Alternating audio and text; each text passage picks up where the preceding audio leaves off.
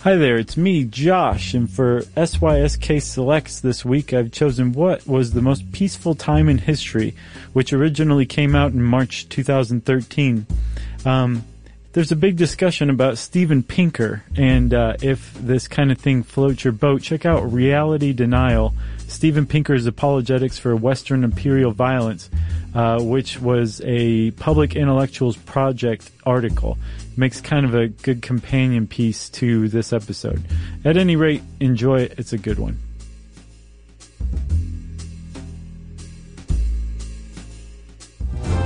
Welcome to Stuff You Should Know from HowStuffWorks.com.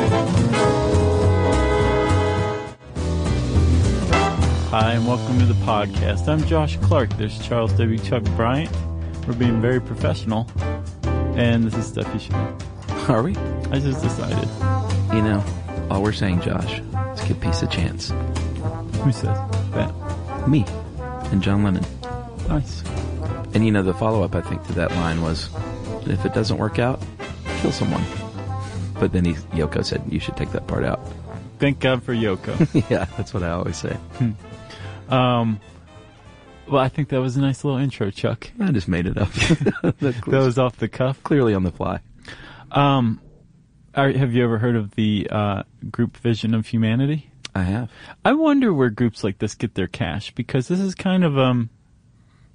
I mean, it, they they make a social statement, but how are they? Are they selling ads on their annual report? What's going on here? I don't know. They may be an NGO. I guess. I mean, I'm sure they are. I think it's valuable research. I agree because it brings into focus, like you know, what we're going toward. Wh- wh- I should say what they do is they they use an uh, 23 different indicators and uh, crunch some numbers from all over the world to determine what is the most peaceful countries on Earth. Yeah. And it's fairly predictable, the top and the bottom. Eh, sort of. What were I you was- surprised by? Did you Well- look at 2012s? Yeah. Okay. We'll go ahead and go over the top and bottom 10, and then we'll talk about surprises. Okay. How does that sound? it sounds delicious. the number one most peaceful country uh, was Iceland. Yeah. And then you got Denmark, New Zealand, Canada, Japan, Austria, Ireland, Slovenia, Finland, and Switzerland are the top 10 most peaceful countries. I could have guessed all those. Maybe not Austria. Oh, yeah? Yeah. Oh, dude, they're s- like super chill, very peaceful people. Gotcha. A- a ba- Anything in Western Europe basically is very peaceful these Um, days. Yeah, I mean, Western Europe typically is very peaceful, but I, It's the most peaceful region, according to this list, in the world. I, I'm, I'm just a little s- out of okay. I But feel like I I, found that have ironic, to be though. surprised by one, Okay. so I picked Austria. All right. I was surprised by. Oh, I'll, I'll go with Slovenia. Yeah, I don't know much about Slovenia. That's so- why I'm surprised. Yeah. So the worst is Somalia, Uh huh. and then uh, Afghanistan, Right. Sudan, Iraq, uh, Republic of Congo, Here's where I was surprised. Russia. I was too. Russia is just slightly better than Congo as far as peaceful countries go. Yeah, and slightly worse than North Korea, uh, then the Central African Republic, and then Israel, and then Pakistan is the tenth worst. I was also surprised by Israel, and then once I thought about it, I was like, man, that really stinks. Yeah, I was surprised by Russia. Yeah, I was too. and um, this one tends to fluctuate a little bit more depending on these little civil wars that crop up in some of these countries. Mm-hmm. Um, because like a place like Syria had the biggest fall; they fell thirty places in a year, and Well- then Sri Lanka rose thirty places because their civil war ended. Right. So Oh yeah, man. If you want to like change big time in this rating, start or finish a civil war. That's thirty points right there, one way Yeah. or the other. Um, so yeah, I think the United States tends to rank pretty much somewhere in the middle, usually in about the eighties. yeah, we were eighty-eight. Um, and the UK was twenty-nine. Just to you know, that's another notable That is very notable. country or you know, region. And you could probably guess one of the things that uh, one of the reasons why the UK is higher than the United States is because I think one of the indicators has to do with access to guns, aka ease of access to weapons of minor destruction. Yeah, The UK's access to guns is far more restricted.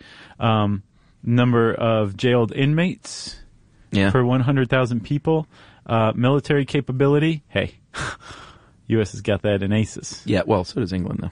Uh, a potential for terrorist acts. Yeah. I take that to mean like uh, maybe being a target for it. Uh, that's what I took it as. Yeah. And then some of the other indicators they use are number of homicides per 100,000 people, um, how you get along with your neighbors country wise, Right. um, number of deaths from organized conflict, uh, respect for human uh, rights, Mm-hmm. and number of heavy weapons. So not just guns and things, but uh, Scud missiles and the Right. like, bunker busters. That's the Global Peace Index, and again, it's Vision of Humanity and NGOs' um, annual data that they crunch together, which is pretty sweet. And that was there's just like a little um, cheat sheet that we were working off of, but there's a whole publication that really goes into depth if, if you're interested. And they pretty much have a lock on what the most peaceful country in the world is. Yeah. But the question still remains: What is the most peaceful time in history? A lot of people ask that Yeah. and there's been several candidates. Um, probably the, the the most readily identified is the Pax Romana, Yeah. which means the Roman peace. This gets a lot of press at least. Yeah. Um, thanks to uh, a seven, or, I'm sorry, an 18th century historian named Edward Gibbon, who wrote the history of the decline and fall of the Roman Empire. Pretty light reading. Yeah, I'm sure. Um, and uh, Gibbon was the first to really say, "Hey, there's this thing called the Pax Romana," or he's the first one to popularly write about it and actually try to date this period. It was about 150 years, and it started. Um, what was it 180 years? I'm sorry. Yeah, well, they rounded up to 200. Yeah, 200 years. Thanks, He man. puts it at 27 BC is the beginning when uh, Octavian, who is uh, Gaius Julius Caesar Augustus, the great nephew of the stabbed one, Julius Caesar, right. and he was like, you know what? I'm in office now, and I know what all we've always done is just conquer, conquer, conquer, conquer, and spread the empire. We got enough junk now. Can we work on our what we have and just like quit conquering and work on our infrastructure and just being more peaceful and getting along within our own uh, land bounds? Right, making our people happy. Yeah. We've got a bunch of people, let's start focusing on them. And Exactly. it actually had a really big impact. The popular rebellions dropped off pretty quickly Didn't in the vanish. Roman Empire. No, They point out. but they, I get the impression that they were a lot more frequent and widespread than they were during the Pax Romana. Yeah.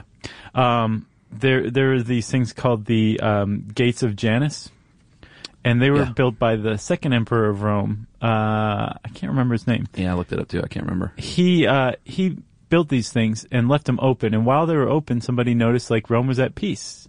And then another emperor later on closed them, and Rome was at war. And these gates would stay open or closed for hundreds of years at a stretch, mostly open for hundreds of years at a stretch. Because they were always at war. Yeah, and they became the symbolic, um, I guess, kind of indicator of how Rome was doing right then, eh, as far as war and peace went. Yeah. And so during the Pax Romana, the gates of Janus were ceremonially closed and stayed closed for a couple hundred years, which is a big deal. Yeah, it was opposite of how I thought it would be. I thought you would close them during times of war, but um, I, I couldn't get to the bottom of I think what it's more it really symbolic. meant. It, it was definitely symbolic, but uh, is it symbolic of Rome had troops out there that they needed to leave the gates open for? oh, maybe that would make or if sense. the gates were closed, Rome was focusing inward rather than outward? See, you thought more, mu- much more about it. I just thought, if you're a war man, you better close the gates. Right. you know, You could, guys could come in. exactly. Um, there was also something called the uh, Arapasis, the altar of peace, that was built during this time as well. Yeah, And then the whole thing came to an end thanks to a guy named uh, Commodus. yeah. Who was more into conquering? Yeah, he was Marcus Aurelius's son, and Marcus Aurelius was a really great general. We should say um, during this time, during the Pax Romana, like you said, there were still some popular rebellions. Yeah. um, there was one in Hispania, which is now modern day Spain and Portugal. Um, there was uh, there's a border between the Roman Empire and Germania, which is uh, modern day Germania. Um, and then uh, also during the Pax Romana, Rome invaded England and subjugated it. So, uh, depending on who you were, the Pax Romana could have been very violent. You may have come to a violent end.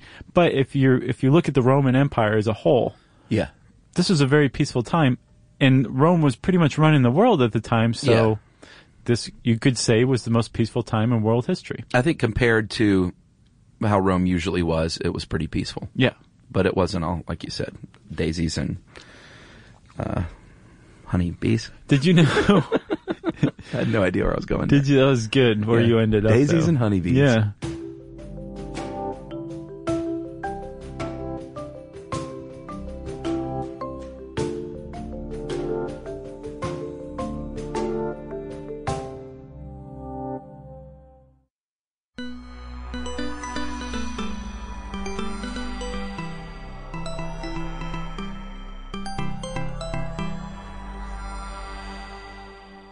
Um, did you know? You know a vomitorium? Yeah. That it's that's a popular misconception. Oh, really? Is that not true? No, um, Romans actually didn't really use feathers to vomit up their meals. It, a vomitorium was a like a, a place of ingress and egress into um, like a, a forum or a coliseum or something like that. Huh. It's basically the place where everybody walked in. They called it the vomitorium. So all those stories about uh, eating to excess, binging, and purging are not true.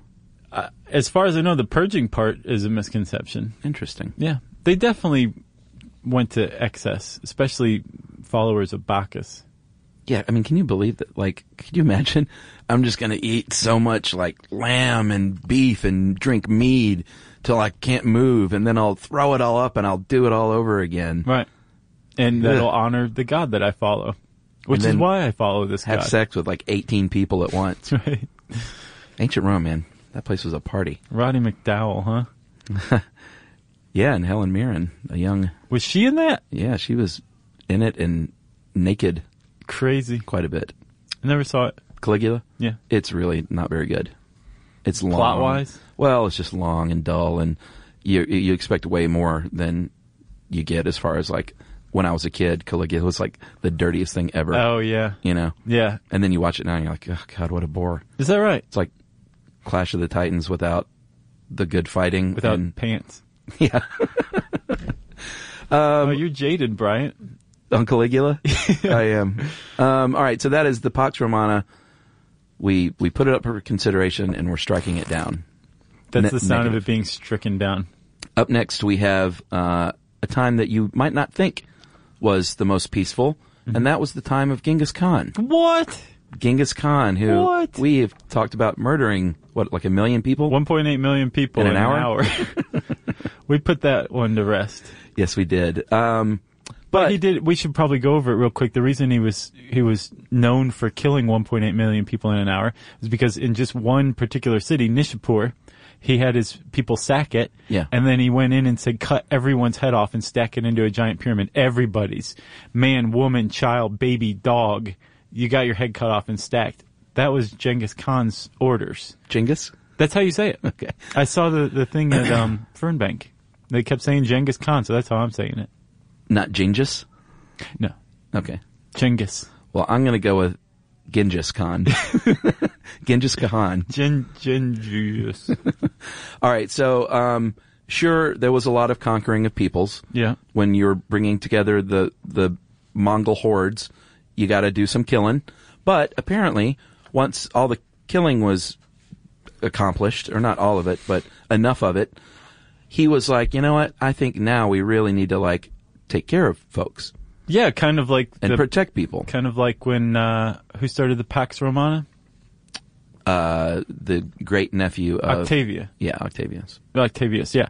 Uh, yeah, it was it was very much like okay, you're under our control now, which means you're now protected by our laws.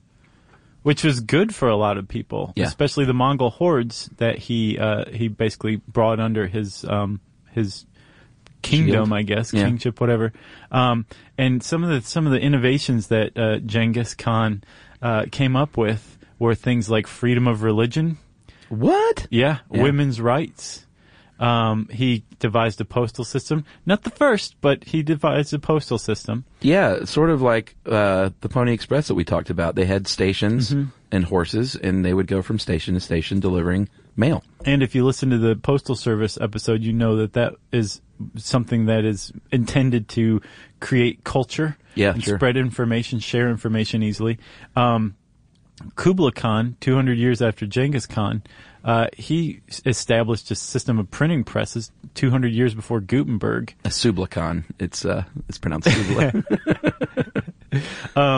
There, so there was a lot of really great innovations as far as like promoting individual and human rights, um, and they they protected these things using really really strict punishment. Uh, so much so that there's a, a very old legend that a woman or I love saying this legend. that a woman could walk from one end of the Mongol Empire to the other, about a million square miles, yeah.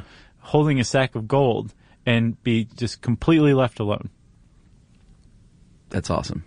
It is because there was a lot of you were you were going to be punished pretty severely, but a lot of people would point out uh, i- if the state doles out capital punishment or Yeah. physical punishment pretty easy, pretty strictly, and can you say that's very peaceful?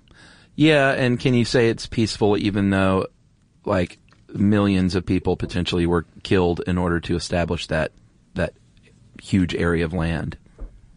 You know, Yeah, I mean, I guess afterward maybe, but we're gonna say no on Genghis Khan.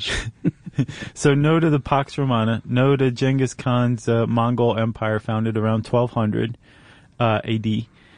When then, Chuck? I am gonna put up a vote along with our buddy uh, Steven Pinker Mm-hmm. that says, "Right now, my friend." Are the most peaceful times in world history. Man, that is crazy, Chuck, because think about it. There in the 20th century, we had two world wars, countless civil wars. Yeah. Um, we've had genocides. Yep. Terrorism. We've had a lot of um, uh, lynchings. Sure. Lots and lots of death, like w- uh, violence. Like, how can you call it peace? homicide, Yeah. patricide, matricide, yeah, brother and sister side. that's a phil- filicide. Is it? I think so. Okay. Um, so yeah, there's a lot of killing going on, but uh, evolutionary uh, psychologist Steven Pinker, who I think we talked about before, haven't we? That sounded really familiar. Yeah, we have. Uh, we we talked about him in um, emotion and art. He said that music is Right. auditory cheesecake. That's right. Yeah. Um, he- he said, you know what? Things seem violent now for several reasons. One reason is because of media coverage and you hear about everything and you're inundated with it. Right. So it's going to, you know, if you watch the evening news, it's violence upon violence upon violence. Right. He says, if you go to the hunter gatherer days where you think they're all just out hunting and gathering, 20 to 60% of the men died at the hands of violence Yeah. compared to 2% of men today dying at the hands of violence. uh, during the 20th century. Yeah, which even is- with all the wars, all the genocides. A lot more people, a lot more dudes, of course.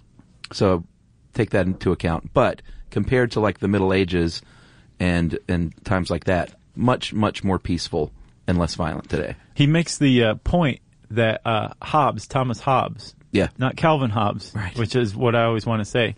Um, he that he was correct in that his whole idea that life was broody, brutish, nasty, and short Yeah. before government. Um, and that he he points to uh, times of like anarchy or a failed state, like in Guinea Bissau Yeah. or Somalia, where you have huge escalations of violence. And he said the rise of the state and the state monopoly on violence, which means like the state's the only one that can execute somebody Yeah.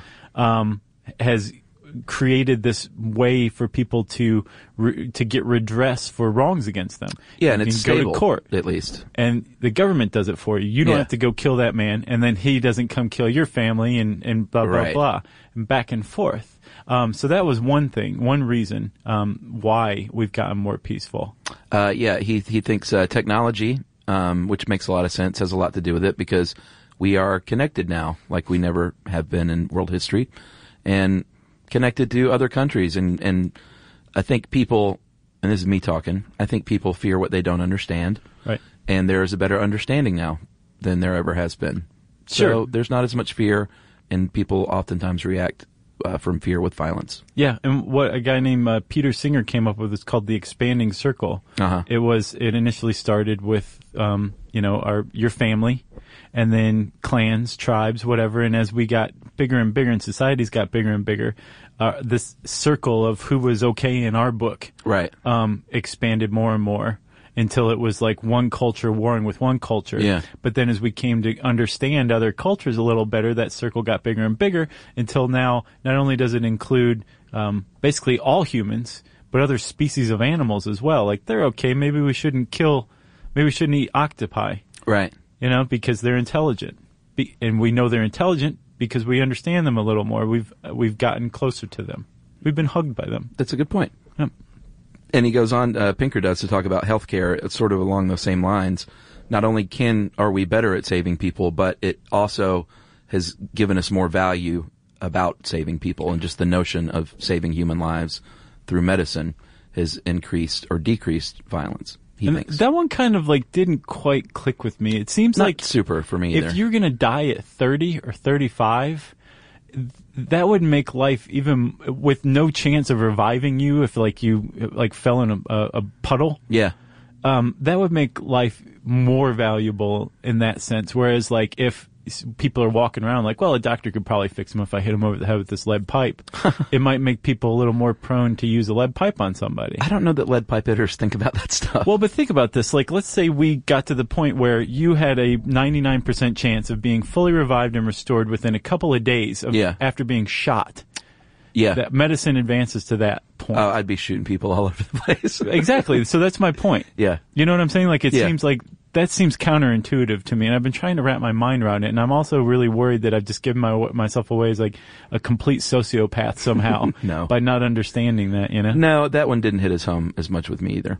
Uh, I also want to say too, with the government monopoly on violence, um, yes, the government used to have a monopoly on violence in other ages as well. Yeah. but that wasn't um, that didn't have the companion of protecting individual and human rights like we have today. Right. To where it's not just like, yeah, kill him for you know next to nothing. Yeah. Like Pinker points out that during the Middle Ages, when um, violence peaked, in uh, by his estimation, um, like you stuff that we would a government would fine someone for today, Yeah. you would be killed for. Yeah, that's a good point. Right. Uh, he also makes some good points about things like the United Nations, like the cooperation between countries these days is unparalleled. Mm-hmm. Uh, the EU, um, sharing responsibility for international conflicts, like Yeah. teaming up with other countries to go, you know, peacekeep, I guess. Yep. Or conquer, depending on which way you want to look at it. um, common currency. I guess it was a lot more violent back in the day when you had everyone trading different things. Sure. Well, Yes, sure. a Common currency would sort of bind people together. Yeah, at the very least, different currencies maybe promote a sense of otherness too. You know. Yeah. in group out group stuff. I took an anthropology class once. I don't know if I've talked about it before. It was the first one I ever took. It was a great class, and the the um, instructor uh, challenged the class to go a full day without using any in group or out group language, like us, them, we, they. Wow. I bet that's tough. It's impossible. Yeah. you can't do it. But just paying attention to it, trying just for a day. Really kind of brings out how much you see other people and other groups as different and other. right. A- and and that's not necessarily a good thing. No, I would, I, I would like to strive to be more open-minded and inclusive like that. I I, I would say try that then. Yeah. I think everyone should though. I I'm, I agree. You got anything else? No, there's a pretty cool thing um, called Steven Pinker on the Decline of Violence um, by Ethan Zuckerman. I can't remember the name of the site it was on, but if you search that, it'll bring it up. It's from 2007, and it sounds like Steven Pinker was like preparing his notes for uh, Angels of Our Better Nature, that book he came out with where he argues what we Right. just talked about. Um, it's a pretty cool little primer, a little brief rundown of it. Yeah. I love Pinker. And if you want to read this article, um, you should. you can type in uh, peaceful history in the search bar at howstuffworks.com and it will bring it up. Uh, and I said search bar, which means it's time for a word from our sponsor.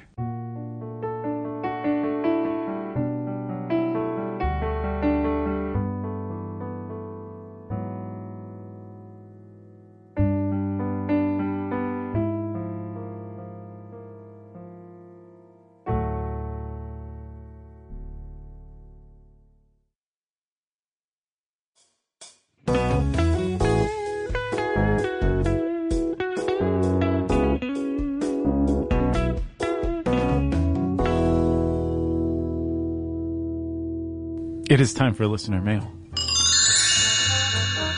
All right, we're going to call this uh, More on Condoms in New York because you just can't get enough of that. Apparently. Uh, in one of our podcasts, we talked about the fact that you find condoms just laying around on the street in New York. And I was kind of like, where are those coming from?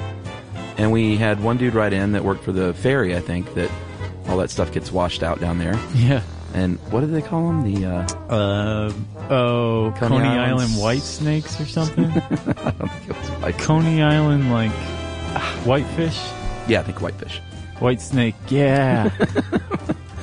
So uh, this uh, this guy Aaron listened to that, and he has a theory here um, about New Yorkers. Generally, we tend to engage in otherwise private behavior in public. Uh, for many of us, privacy is hard to come by. Remember, this was the birthplace of the tenement, with whole families living in one room. Unfortunately, for some, this remains a reality. For most people, however, even living with one's family in separate rooms or roommates in a cramped apartment means little privacy. Uh, going outside doesn't help. Uh, it might in the suburbs, but here in New York, there are always people walking around everywhere all the time. Once in a while, I will see if I can find a place where there's no one around and no one can see me, and it's pretty tough. So people adapt to this reality by blocking out reality, so to speak, pretending as if no one is around. That's why New York has a reputation for having a lot of crazy people, because a lot of us talk and sing and laugh and gesture to ourselves. Uh, I believe this goes on all across the country, it's just that everyone else does it behind closed doors. I like what he's saying here, by the way. I totally agree. yeah. So while some people merely talk to themselves in public, a few people engage in more vulgar behavior, from picking one's nose all the way to having sex. Not only have I witnessed three separate acts of public se- sex in my youth, I engaged in public sex three times. All of these acts, witnessed and engaged in, occurred in public parks, and all except one occurred during the daytime. Personally, I remember trying to minimize the chances of being seen somewhat, but not too hard. If someone saw, they would be unlikely to A, know me or my girlfriend, or B, do anything but ignore it and keep on walking, which is the great thing about New York. You can really do anything, and you'll be completely ignored. Because no one wants any part of that, you know? Uh, so that is exactly what I did, guys, um, as a witness. I hope this helps explain why your chances of stepping on a used condom while out on a stroll is higher in New York City than anywhere else in the country. It is certainly the wrong way to dispose of condoms, to be sure, and that's because we're a bunch of self centered, selfish people for whom littering is a way of life. Please don't judge us for our public sex, Aaron. I liked Aaron. Thanks, Aaron. What a uh, level headed approach to explaining things. Yeah, I That's like good that stuff. sort of armchair uh, psychology about stuff like that. Yeah, that was armchair Dr. Ruthin, Yeah, you know? That's all I got about that one. good for you, Aaron. Uh, if you want to explain something that uh, we've talked about and couldn't quite get to the bottom to, we're always happy to uh, cross all of our T's and dot our I's, if you will. Um, you can tweet to us at SYSK Podcast. You can join us on Facebook.com slash Stuff You Should Know. And uh, you can send us an email to stuffpodcast at discovery.com. But wait, you should first also join us on our website. Our website, Chuck. Yeah, lots of cool stuff there. It's called stuffyoushouldknow.com.